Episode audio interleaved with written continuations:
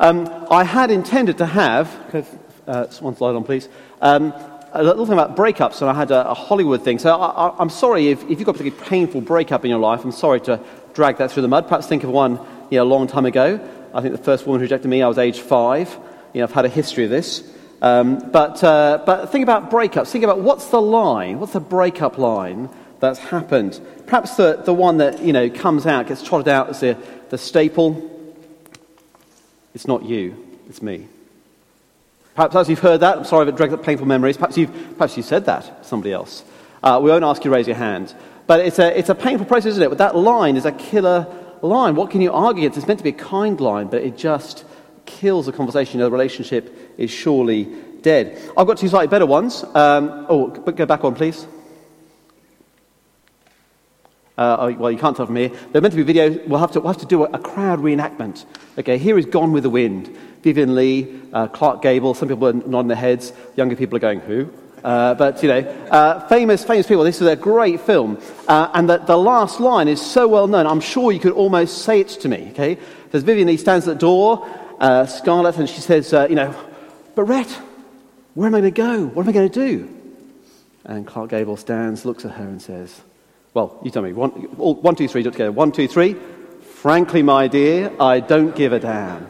Oh, lots, lots of you knew that one, okay? Those you don't, you now know it. It's that famous line, frankly, my dear, I don't give a damn.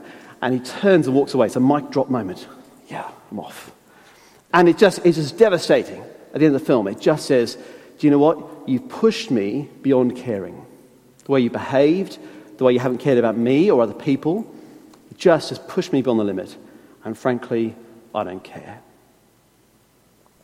The next one is from Breakfast at Tiffany's. this is far too long for me to remember.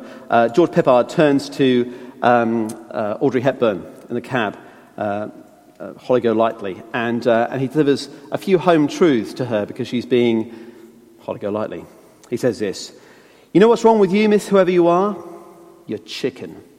You've got no guts. You're afraid to stick out your chin and say, okay, life's a fact people do fall in love because people do belong to each other because that's the only chance anyone's got for real happiness. You call yourself a free spirit, a wild thing. You're terrified someone's going to stick you in a cage. Well, baby, you're already in that cage. You built it yourself. It's not bounded by, in the west by Tulip, Texas, or in the east by Somaliland. It's wherever you go, because no matter where you run, you just end up running into yourself. Feel the burn on that one. That's pretty harsh. And you see the face in the cab as she just registers that actually everything he said is absolutely true. She's been fooling herself. The way she's been behaving uh, has not been great. And he's just told her exactly what it is and why. He says, It's not me, it's you. And he walks out uh, of the cabin down the street. I won't spoil any more of the film for you. Young people, go home, rent these films. They're great movies. But every breakup line is, is horrible, isn't it? Um, it's not you, it's me. I don't know what you prefer. Would it not you, it's me? Or would you prefer to say, actually, it's not me, it's you? Like George Peppard does. It's not me, it's you. Well, that's something of what Paul says tonight in his letter to the Corinthians. If you have that open, uh, that'd be really helpful. I think I've even put the page number up there. One more slide, please. Um, page 1162. Because uh, that letter is about a relationship which is on the rocks. Paul's relationship with the Corinthian church, the Christians in Corinth, uh, that's on the rocks. There's been some, uh, some really difficult things there. They've rejected him in lots of ways. They've sought after other people who are better looking than he is in various ways. Uh, more, more kind of in tune with the world, the way it works. But also that relationship with Jesus is on the rocks. It risks being ruined forever, dashed. And Paul's not looking for the ultimate breakup line here. In fact, the opposite. Although he does say, look, it's not us, it's not me, it's you. This is not a breakup line. It's a wake up line. He's seeking to fix the relationship. And the last so five chapters of Corinthians you probably picked up has gone through in the evenings. Um, Paul's been appealing to them in these, these really strong emotional, spiritual truths about, about them, about him, about the Lord Jesus. And, and hope you understood the, the connection, that relationship connection. He's brought the gospel to them, the gospel about Jesus. Through him, they've understood that Jesus died for them, that they can come into relationship with God. Uh, he sort of, you know, he, he, birthed them into this faith. They, have received his message uh, with faith. And he's been talking to them about their role in, in the rule of the Lord Jesus in Corinth. And we could skip through, but I don't think we've got time for that. Um, but let me just finish with uh, 520 from last week, as Paddy uh, brought this to us. Uh, Paul says, Look, we are therefore in Christ's ambassadors, as though God were making his appeal through us. We implore you, we plead with you on Christ's behalf. Be reconciled to God. It's a don't break up letter about gospel and gospel relationships. And after all he said, you know, really helpfully so far in the letter, Paul can then wind up by explicitly saying, look, look at our ministry. I hope this could be on there. It is fantastic. Look at our ministry, verses 3 to 10. We put no stumbling block in anyone's path, so our ministry will not be discredited. Rather, as servants of God, we commend ourselves in every way. He says, look, look at our ministry. It doesn't contradict what we've been saying. It actually matches not just how we feel about you, but the truth about God we've been saying, about who Christ is, about how God brings about salvation in Christ. They could have been a stumbling block. It could be that the way Paul lives, the things he says, his lifestyle, his relationships, his priorities, could have been at odds with that gospel, been a stumbling block, caused people to trip over. I decided this week to go running in the woods on Sunday. I thought it's going to be really healthy. I have a healthy half term. Fantastic. Set out, uh, entered the woods, turned right, and uh, I decided to kick a tree, or a tree root, but anyhow. Uh, and it was a stumbling block. I stumbled, for certain, I fell over, and uh, for the next three days had a very, very painful foot, so no more running for me this half term. I've had to soothe my ills with cake instead. He doesn't want to be a stumbling block, cause them to trip over. And part of his appeal to them to return to Jesus is being able to say, look, our lives are an illustration of the truth of the gospel. We didn't want our ministry to be discredited. Rather, as servants of God, we commend ourselves in every way. In every way we can think about it. And then follows this, this long, long list. Uh, some of it refers to things that are uh, said earlier, some things later. Uh, in general, I think it refers to things that the Corinthians would have known. These sort of categories, if you like, if they could fill in particular examples where they've seen that in Paul's life. So when he says, look, you know, in hunger, uh, they think, oh, yeah, there was that time when, when Paul and Timothy spent all day teaching and turning no one away. They, they missed lunch and dinner and went home without wages in their pocket, even, hungry that night because they were so keen to explain the gospel. In truthful speech, yeah, they told us everything they saw personally, and their story about Jesus never changed. From day one, they were truthful. We going to go through them all now, but let me just say uh, it helps to see that they fall roughly into three categories here. Firstly, there's some hard circumstances around their ministry. Secondly, I think you see the grace of God in their ministry. And thirdly, you see the appearance and the reality of their ministry. So, um, hard circumstances, one more, hard circumstances in the, around the ministry, uh, headed up with the words in great endurance. And they kind of fall roughly into these sort of, you know, three groups of three. So, there were difficulties in traveling and actually doing ministry. So there were in troubles, in hardships, and in distresses. There were difficulties with the Roman and Jewish authorities because they spoke about Jesus. So, verse 5 in beatings, in imprisonment, in riots. And there were difficulties due to gospel ministry shaping their lifestyle. So, in hard work, they worked two jobs a gospel job and a normal job. In sleepless nights, in hunger doing ministry was costly. Secondly, we saw the grace of God in their ministry. We saw their, their likeness of the character as they grew and lived in the likeness of Jesus. So, verse 6 in purity, in understanding, in patience, in kindness. Now, I think Paul's saying his, uh, his ministry team and he were perfect. He's already said they had this treasure in jars of clay. It was uh, the cracked clay pots that actually displayed the treasure best. It's not that they were never impatient, but they displayed sort of patience and kindness in such a way that when the Corinthians saw it, they couldn't deny, but actually that's God working graciously through them. And they were seen, uh, their hard work in ministry was seen as God worked through them to show that Jesus uh, was king in the Holy Spirit, in sincere love, in truthful speech, in the power of God. These are things that can't be written off as just being a really good quality human being. They were things that only God could do. So that's the grace of God in their ministry. And then there's the appearance and reality of their ministry. So it goes on. So it says, with right, weapons of righteousness in the right hand and the left, through glory and dishonor, bad report and good report. They stood firm. You see, you come at Paul and make an accusation. What's he going to defend himself with? Right hand or left hand? It's righteousness. You say, hey, Paul, you, you got that wrong. You made a mistake. You, you, that's not something Christians should say. And Paul say, you're right. But my righteousness comes from Christ, not from being a perfect person. And Paul acknowledges there's a contrast between how things look now and the eternal reality before God. He said, Look, it's that we were genuine, yet regarded as impostors, known, and yet regarded as unknown. They were the bringers of the real gospel to Corinth. And there were the Corinthians pretending they didn't really know them, that they were the poorer cousins. Paul, oh, yeah, I think I've heard of him. Uh, they were just embarrassed compared to what everyone else seemed to have as leaders in public. Bill, my kids don't acknowledge me, we're in public, and I threatened to sing.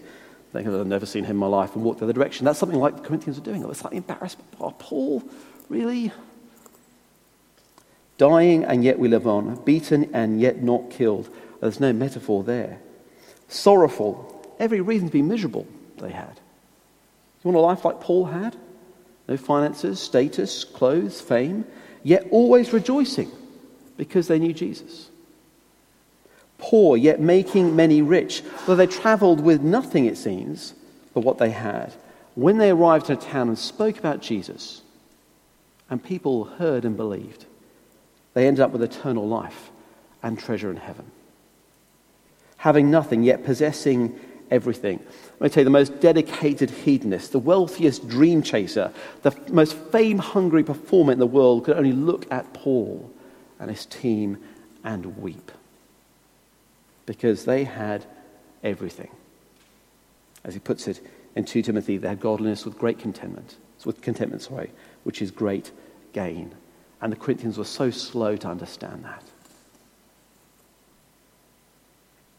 In some ways, what Paul's doing is, is the grumpy teenager response.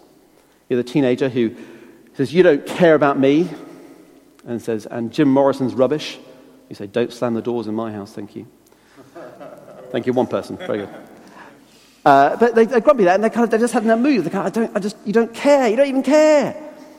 And as a parent, you want to sit down and say, who washed your pants this week? Who put food on the table? Who got that filling you like for your sandwiches? Who wanted to call you as came to the door to ask about your tests that you're worried about because I was worried about it with you all day? You can point as a parent to all the little ways in which you love so well. And of course, that's not the real issue with a grumpy teenager. But that's what you want to do, isn't it? It's something like what Paul's doing. He's saying, Can you see? Can you look at my ministry? Can you see that there's no stumbling block here? Can you see how we cared? Can you see how we, we cared about you and the gospel of Jesus? We put no stumbling block in anyone's path so that our ministry would not be discredited. Rather, as servants of God, we commended ourselves in every way. So, can you see here the problem isn't us, it's you. Verses 11 to 13. The problem isn't us, it's you. We've spoken freely to you, Corinthians, and open wide our hearts to you. We are not withholding our affection from you. The problem, he says, is not us, but you are withholding your affection from us. As a fair exchange, I speak as to my children, open wide your hearts also. See, he's not playing spiritual one upmanship here, is he? He's not boasting. Rather, he's identified a serious spiritual problem with the Corinthians. They're thinking of putting the world before Jesus. They've heard the gospel, they've rejoiced, but they want the world as well. They want the orators who are as big a rock stars as the orators out there. They want um, spiritual signs and power. They want to look impressive, they want to be impressive. They want Jesus, but they want that stuff as well. So when scrappy little Paul rolls back into town, their disconnect is brought into sharp focus. They can't hug him, they can't respond in genuine love to him without opening up about who they are and what they're doing and what they really love. The way they respond to Jesus' messenger is the way they respond to Jesus. The two are linked. And the messenger who brought them the gospel is part of their spiritual family, their, their gospel dad, if you like. Verse 13. As a fair exchange, I speak as to my own children. Open wide your hearts also. But hearts, like my garden shed, reveal a mess inside when opened. And so Paul has to say, look, so perfect your holiness in verses 14 and follow. Open your hearts, it's going to be messy. So perfect your holiness. Look at uh, chapter 7, verse 1. It sort of forms a sandwich with verse 14. Therefore, since we have these promises, dear friends, let us purify ourselves from everything that contaminates body and spirit, perfecting holiness out of reverence for God. Perfecting holiness. Why? To get to God? No, no, no. Out of reverence for the God who's met you. It's another way of putting forward what uh, he says in verse 14 sort out the contamination with living a right life for Jesus. Verse 14 Do not be yoked together with unbelievers, for what do righteousness and wickedness have in common? Oh, how many people here have exams in the next few weeks? Maybe, uh, maybe quite a few. Uh, it's nice in exam season to be told what the answers are. So I'm going to tell you, I'm going to ask you five questions. The answer to each question is nothing. So here's, here's a quiz. I'm going to give you a quiz, pop quiz now. Um, I'm going to ask you five questions. I hope you get 100%. Okay, you need to shout the answer out to me. So, what do righteousness, righteousness and wickedness have in common? Nothing. Excellent. What fellowship can light have with darkness? Nothing. What harmony is there between Christ and uh, Greek God? Nothing. What does a believer have in common with an unbeliever? Nothing. Some of you aren't so sure. Come. Nice loud one to end on. What agreement is there between the temple of God and idols? Nothing. Excellent. Well done, 100%. A star. Easiest exam you've ever passed, I'm sure. What agreement is there between the temple of God and idols? There's no connection, is there? These are complete, un, it's not like they're unrelated, like merely just sort of happen to be separate. Like, you know, you turn on uh, Netflix, scroll on the categories, it's uh, documentaries and cooking shows. You say, well, they're not, not really connected, just disconnected there. No, it's, it's opposites. It's like saying documentaries and Marvel comic films. Okay? It can't be both. Okay? And if you think Marvel comic films are documentaries, well, you've got bigger problems. Come and see me afterwards. If it's one, it can't be the other. Can you imagine trying to get light and dark together and be friends? Light comes, darkness goes. That's the way it works, isn't it? Don't need a degree in physics to know that. You just need a light bulb. When you go home tonight, see if you can get a, a, a chunk of darkness just next to your light bulb. Quite hard work. If you manage it, send me a picture. Can't be done, can it? So Paul says, don't be yoked with unbelievers. But Daff was saying this morning, that yoke is the bit of wood put between animals so they could pull the plough and pull together. And it meant that both animals have to go in the same direction. And Paul says, don't. He pleads with them, to his spiritual children, don't yoke yourself to the world. It will not go in the same direction as Jesus will. You can't make it. It'll only pull you away from Jesus. And I know if you open your hearts, that's part of the mess we're going to have to deal with. But you can see how important it is. It strikes to who you are. Verse 16. For we are the temple of the living God. I would say being yoked to unbelievers may also include Christians marrying those who don't believe in Jesus. Paul's spoken about that in 1 Corinthians 7. If that's weighing on your mind tonight, please do come and have a chat. But I think because the references to temple here uh, in verse 16 and following, I think it's more to do with them trying to live in a city that was full of temples and statues and idols and uh, ceremonies and religious meals. The local gods were woven so much into the fabric of everyday life. They were trying to fit in, but they were compromising. For what agreement is there between the temple of God and idols. And we are the temple of the living God. So, right now, in, reality, in this universe, where does it connect with the living God? In believers. People who put their trust in Jesus, who've had their sins forgiven, and Christ is their captain and their high priest and king. You are the temple of the living God. And he goes on to pull out reference after reference to the Old Testament, reminding them of the great promises there were to do with that. Uh, you can see, perhaps the bottom of your Bible has a few footnotes. Um, those kind of phrases occur in a number of different places in Ezekiel and Jeremiah and Leviticus and 2 Samuel and Isaiah. Um, uh, where exactly they come from, I think, is probably not really the issue. But it's all showing them that God calls his people to be separate from impostor gods And every time they compromised in Israel who they worshipped, it ended in disaster. Fundamental to their relationship of love was faithfulness. And if you worship a piece of stone, if you worship an idea or a set of values, British or otherwise, faithfulness doesn't matter. In a relationship, faithfulness matters. Being the people of a holy God, it matters. And throughout the Old Testament, God has kept his promise to his people much better than they did to him. So, verse 16, as God has said, I will live with them and walk among them. I will be their God, and they will be my people. Amazing promise he made to them. Whenever they run after idols, they deny their identity, who they are, God's people. Therefore, verse 17, come out from them and be separate, says the Lord. Touch no unclean thing, and I will receive you. When God binds himself to his people in justice and mercy, he's there to receive them. And verse 18, I will be a father to you, and you'll be my sons and daughters, says the Lord Almighty. Uh, what wonderful promises that Paul puts before the Corinthians. What wonderful promises. These aren't, you know, whack you around the head with an extra hard-backed Bible kind of promises, are they? They are promises of love from a holy God. I will be a father to you, and you, you can be my sons and my daughters. Paul calls them his children because God calls them his sons and daughters. And says to Paul, Go and help them.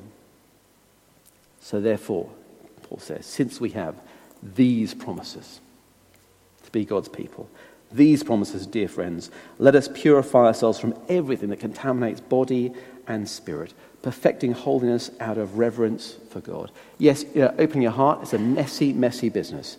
It means change, it'll mean tears. Sometimes it'll mean tears about what you're leaving behind, that you're ashamed, you're crying tears about. But if the yoke stays on, you'll never walk with Christ. And it pales into insignificance compared to the promises that God makes us as our Father.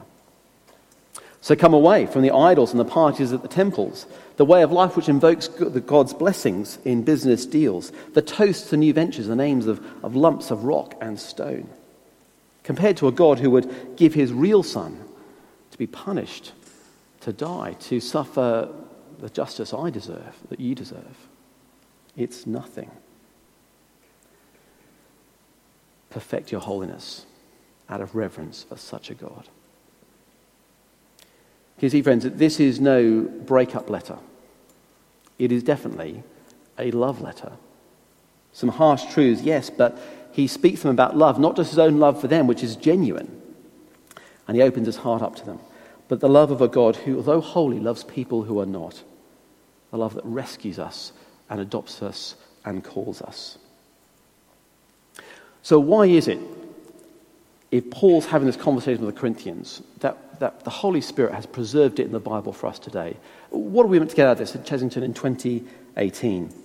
I think it are all sorts of things, but actually, I think primarily it's the wonderful model of love and fellowship in the family of Jesus Christ, where the gospel is more important than politeness, and where Jesus is more important than anything else gospel ministry in the context of relationship. And relationships are messy. Relationships are messy, aren't they? Unless we pretend they're fine, in which case they're fine, but underneath they're messy. Doesn't stop that, does it? If we share in the gospel together, then prepare for a bit of mess. Prepare for a bit of mess from me, I'll prepare for a bit of mess from you.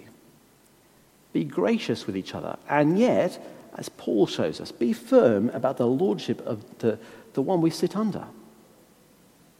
Be loving and yet absolutely unmoving on the gospel of the Son of God who died for you and for me. These chapters should be the guidelines for the love we should have for each other before we start to talk about someone else's holiness.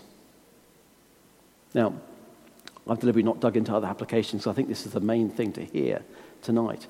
But it's worth also having a look because Paul's raised two big issues, hasn't he?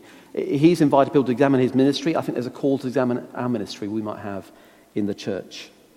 Is it a stumbling block or does it commend Jesus in the way we do things? It's a big question, isn't it? Not just elders, not just home group leaders. Any of us who would encourage other people to know and love Jesus, that's a ministry. How are you doing it? Are you commending? Are you stumbling? Read, read the list through prayerfully. I think a good tactic is this see which phrase you want to avoid, and then pick that one and come to God in prayer and say, maybe God, we need to talk about this. Maybe get a friend to help you. I've had to do that this week. I've looked at my own ministry and seen certain words jump out at me in that list and think, wow, yeah, I really need to deal with that. I'd hate to be a stumbling block to people in my school. And there's a call to examine purity, isn't there? He invites them to look at them and say, purify what you do, uh, you know, body and soul, so body and spirit. Um, if we're going to have an open heart to the ministry of the word and person of Christ, we do need to seek to be pure. Because, why? Because we've seen we believe in, we worship the wonderful God who saves. And if you're doing it right, you will open your heart up to other believers too. We put no stumbling block in anybody's path. We've spoken freely to you and opened wide our hearts to you. And since we have these promises, perfect holiness out of reverence for God. What a great love letter. Let me pray.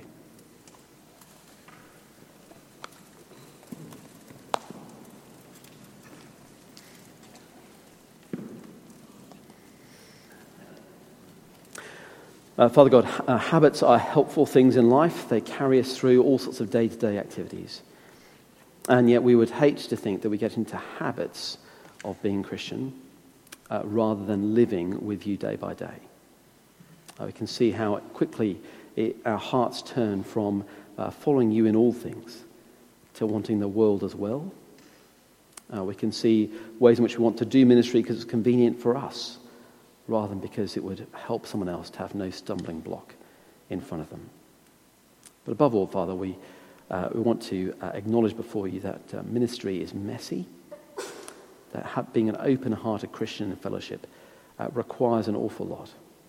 And we we know we need your help to be people who are honest before you and honest before each other, that we might truly reflect, reflect you, the amazing God who saves.